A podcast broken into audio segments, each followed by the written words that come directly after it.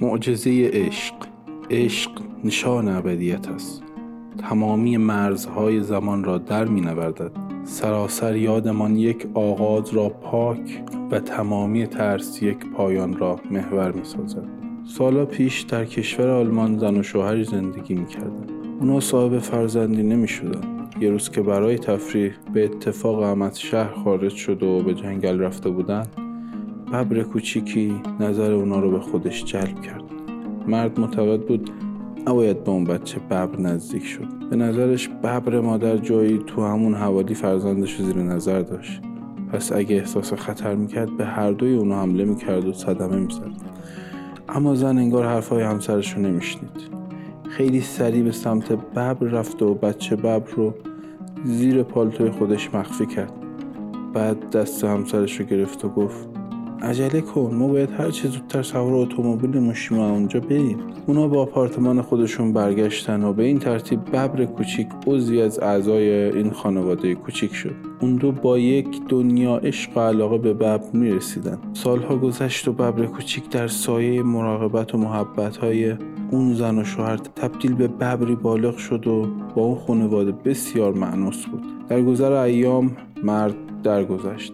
با مدت زمان کوتاهی پس از این اتفاق یک دعوتنامه برای کاری شیش ماهه در مجارستان به دست همسرش رسید. زن با اینکه دلبستگی شدیدی به ببری داشت که مثل فرزند خودش باهاش معنوس شده بود ناچار شد شیش ماه کشور رو ترک کنه و از دلبندش دور شه. پس تصمیم گرفت ببر رو برای مدتی به باغ وحش بسپاره در این مورد با مسئولای باغ وحش صحبت کرد و با تقبل کل هزینه های شیش ماه حیوان رو با دلتنگی زیاد به باغ وحش سپرد. مسئولای باغ وحش کارتی بهش دادن تا هر زمان که مایل بود بتونه بدون ممانعت و بدون اخذ بلیت به دیدار ببرش بیاد. دوری از ببر برای زن بسیار دشوار بود. روزای آخر قبل از مسافرت مرتب به دیدار ببرش می‌رفت و ساعتها کنارش میموند و از دلتنگیاش باش حرف می‌زد. سرانجام زمان سفر فرا رسید و زن با یک دنیا غم با ببر ودا کرد. بعد از شیش ماه که مأموریت زن به پایان رسید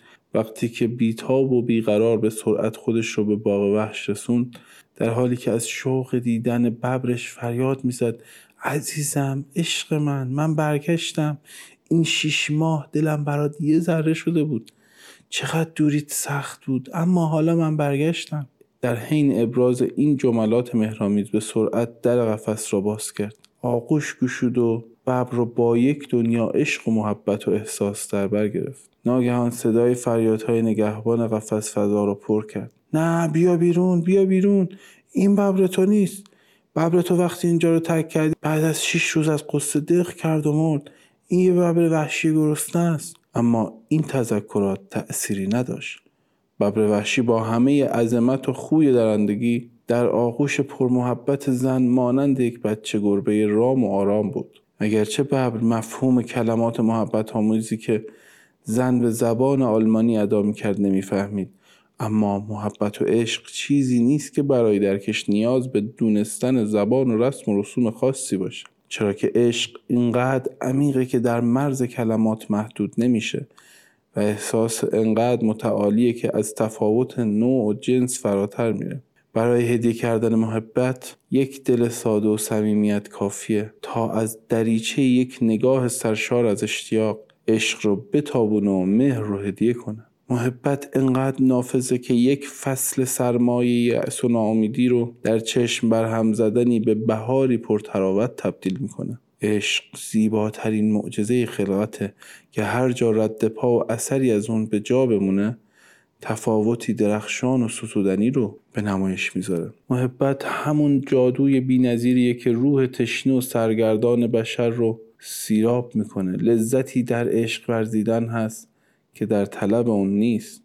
بیایید بیقید و شرط عشق ببخشیم تا از انعکاسش کل زندگیمون نور بارون و لحظه لحظه عمرمون شیرین و ارزشمند بشه. در کورترین گره ها تاریکترین نقطه ها و مسدودترین راه ها عشق بی نظیرترین معجزه راهگشاست. مهم نیست دشوارترین مسئله پیش روی تو چیه. ماجرای فوق رو به خاطر بسپار و بدون محکمترین قفل ها با کلید عشق و محبت گشودنیه پس معجزه عشق رو امتحان کن برای ارتباط با ما آیدی صوفی underline کاپل را در اینستاگرام جستجو کنید.